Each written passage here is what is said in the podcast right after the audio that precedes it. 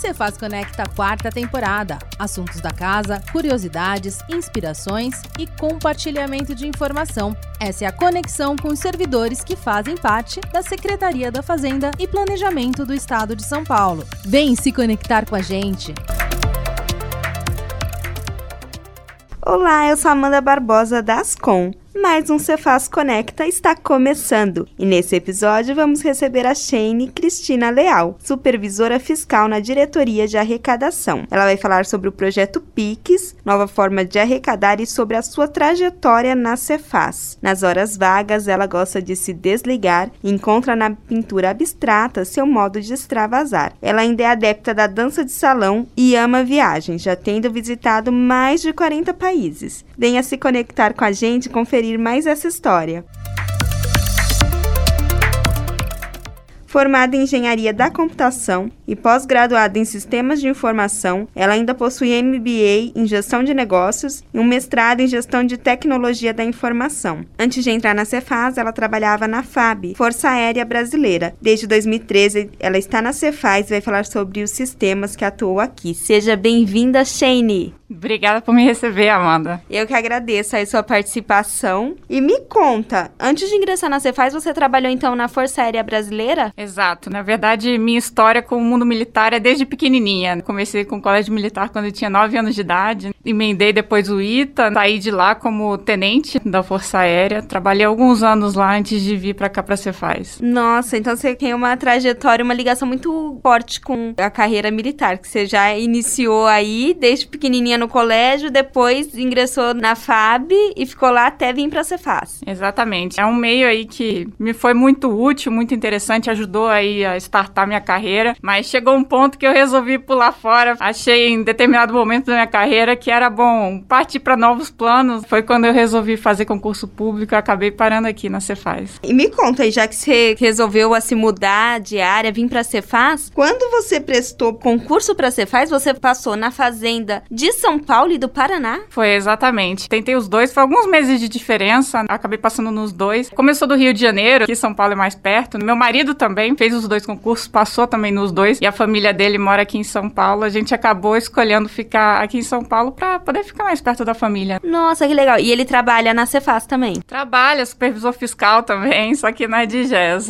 Olha, e me fala, aqui na Cefaz, então, você começou ali na diretoria de informação. Exato. Fiz o concurso para cá na área de TI, então na época eu tinha duas opções. Eu podia ir pro DTI ou pra DI, né? Acabei ficando na área de DI, que é mais próximo do meu trabalho anterior na FAB, que é relacionado aí à gestão de projetos de TI, desenvolvimento de software, né? Mais na parte de gerência, enquanto o DTI era mais técnico. E aí comecei lá com projetos de TCMD, desenvolvimento da conta fiscal TCMD, do novo sistema declaratório. Passei uns três anos nesse projeto. E depois passei para os projetos de conta fiscal ICMS, sistemas de retificação e restituição de ICMS, onde passei mais uns três anos. Depois, em 2019, houve uma reestruturação da Cefaz, e nessa reestruturação acabei indo parar na DICAR, foi onde eu acabei mudando aí, pegando esse setor agora, chefiando o setor de arrecadação, que também cuida da parte de PAN e PM. Então você tem também uma ligação muito forte com a tecnologia. Exatamente, né? Vem aí na é. sua formação e você já ingressou aqui nisso e tratando de tributo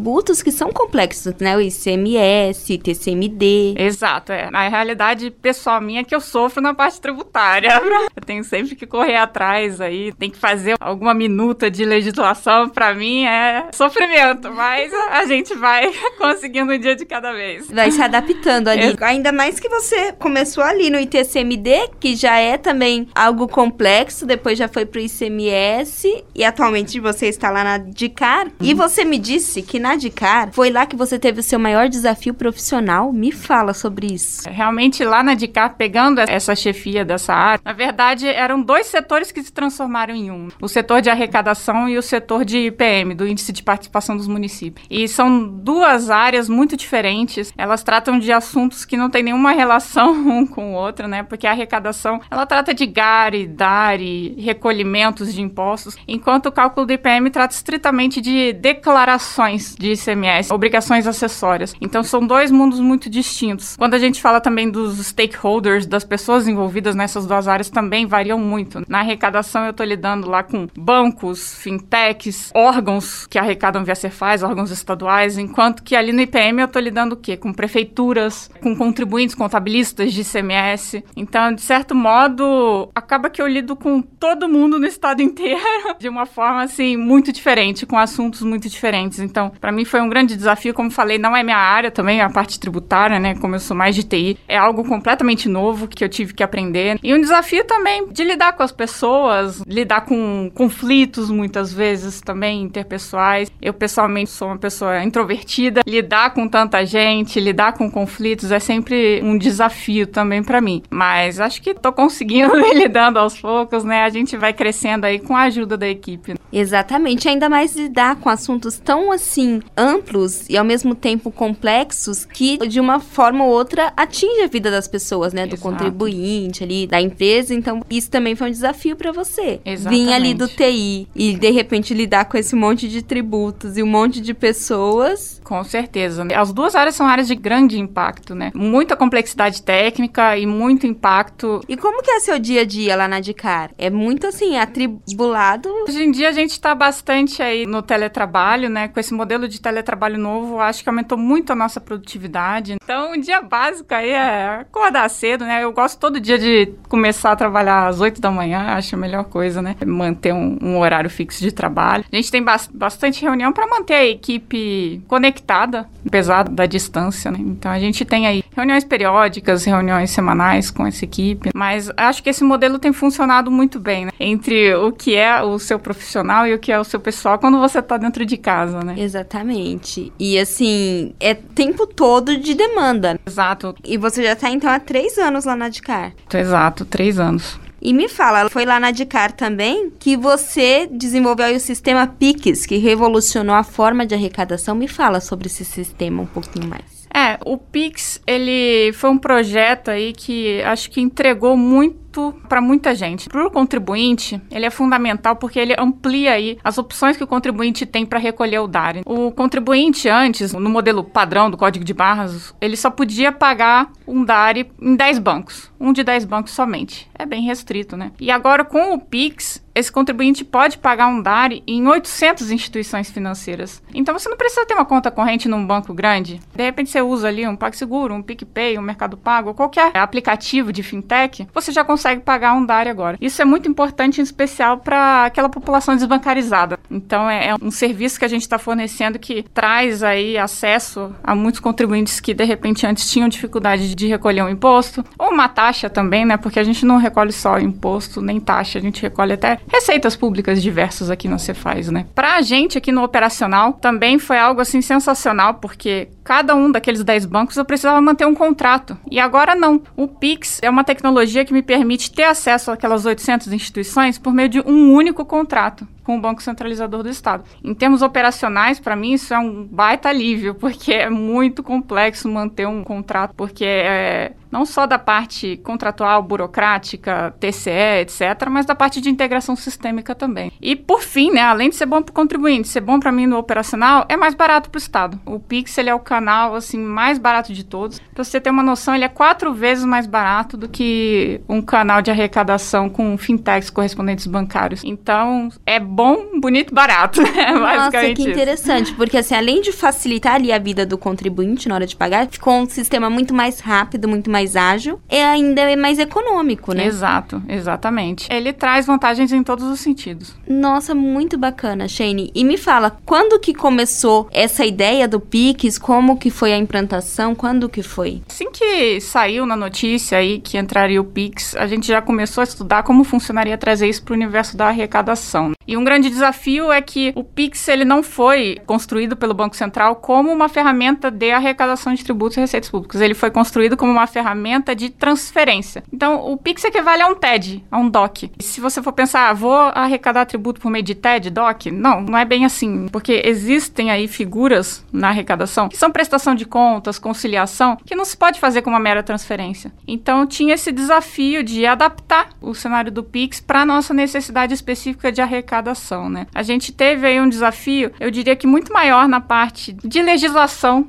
tá? Até do que na própria parte técnica. Tivemos aí que estudar bastante, fazer minuta de resolução, fazer uma minuta de contrato, discutir aí junto com o pessoal de jurídico para definir como funcionaria esse modelo, implantar ele, tecnicamente falando, para mim também que eu sou de TI, foi até mais tranquilo. A gente terminou a parte técnica, o desenvolvimento, antes da gente conseguir resolver essa parte legal e contratual, né? Então, acabou sendo um desafio para a gente. Hoje, tendo resolvido esse ponto, né, a gente está servindo aí de exemplo para outros estados e municípios. Essa nossa implantação, ela não está só ajudando São Paulo, ela acaba que ajuda também outros estados aí. A gente é porque a gente tem aí recebendo contato de vários servidores de várias esferas contactando a gente para saber qual é o modelo, como vocês fizeram. E a gente sempre compartilha esse conhecimento, né? Para tentar ajudar o pessoal aí também. É uma solução muito boa que qualquer aí ente administrativo que puder implantar, acho que vale muito a pena. Nossa, muito interessante, porque assim, é mais do que a questão ali da implantação da parte tecnológica. Além de atingir aí que tem a parte burocrática também, né? De ter toda aquela parte de lei e tudo mais, vocês ainda conseguiram expandir isso e refletir no Brasil, né? Porque serve de modelo para outros estados Exato. que entram em contato. E aí, como que faz? Exato, não, é, isso daí está sendo muito interessante. Agora aqui pra gente o trabalho continua, né? Porque a gente implantou o Pix no Dari, mas ainda tem uma pendência nossa aqui que é implantar o Pix pro IPVA. Então, a gente tá aí já de olho no próximo passo, estamos trabalhando, né? E me fala, o Pix também ele participou do Cefaz Inspira, né? Exato. Me fala, um como é que foi quando você viu ali que tinha o, o prêmio, né? Como que foi chegar também um dos finalistas? Acho muito bom ter esse trabalho reconhecido. Foi um trabalho aí em equipe, né? Vários colegas envolvidos. É um trabalho difícil porque o nosso trabalho operacional não para pra gente poder tocar esse projeto. Todo mundo teve que reservar ali um tempinho para poder trabalhar nele. Foi difícil, mas a gente conseguiu concluir e ter aí esse trabalho reconhecido, não só ali pelas pessoas próximas a nós, mas na casa como um todo.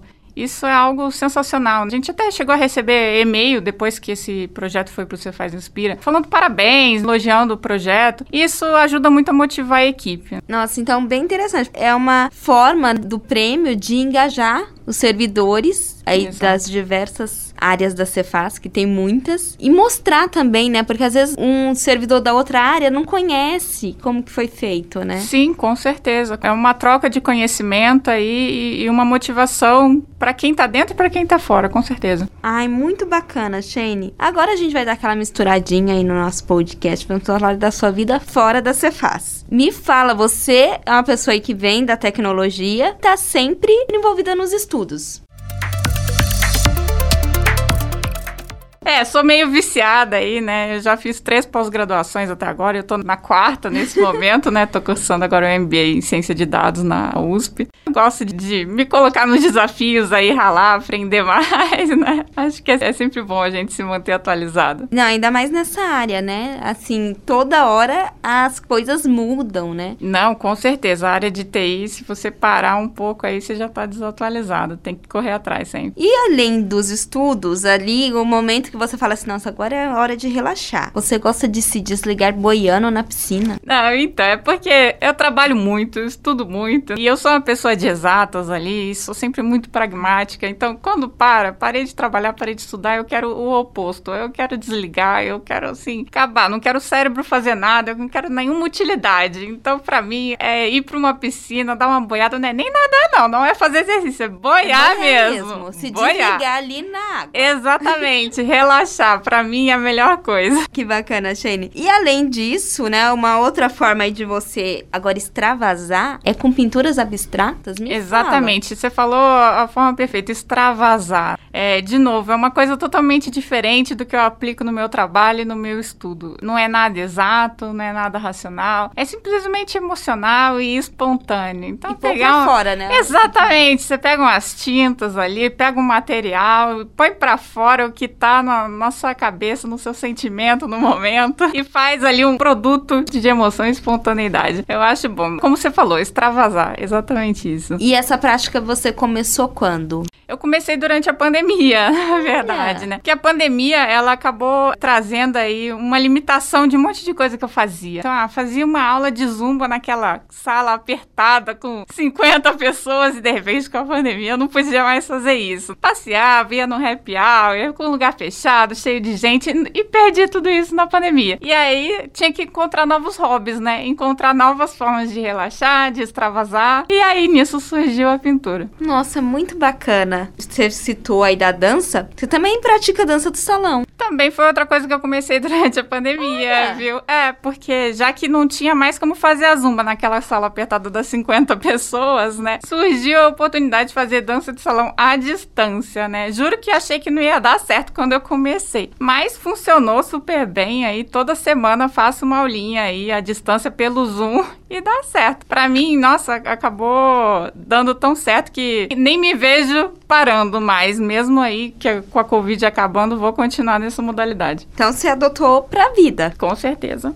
E além disso, você ama viajar. Ah, eu gosto muito. E nossa, isso daí para mim quando deu a pandemia eu sofri. Para mim viajar sempre foi uma prioridade, né? Então, sempre guardei um dinheirinho, deixei separado para poder conhecer outros países, conhecer outras culturas. Eu gosto de chegar num lugar onde ninguém fala minha língua e comer uma coisa que eu não sei bem o que que é. Às vezes dá certo, às vezes dá errado. Só para ter aquela experiência, né? É uma emoção e a memória que fica ali é algo sem igual. Tem sempre foi algo muito relevante para mim. Até agora acho que foram 40, 40 países que eu fui. Então eu quero Nossa. aumentar esse número aí. Mais um pouco aí faz a volta ao mundo. É, vamos lá, falta tá um bocado. E desses 40 países, me fala, dessas viagens todas. E aí, vendo diversas culturas, povos, qual foi a viagem que mais te marcou e por quê? Essa é difícil. Olha, tem tantas viagens sensacionais. Uma que eu gostei muito foi da Tailândia. É um país, assim, com um povo muito simpático, né? Uma comida muito gostosa, né? Um clima excelente. Mas no fim do dia, né, se eu fosse escolher um país, no fim do dia eu escolhia Brasil ainda, porque a verdade é que toda viagem que eu faço, eu fico muito contente de conhecer outro país, mas assim, no final eu sempre quero voltar.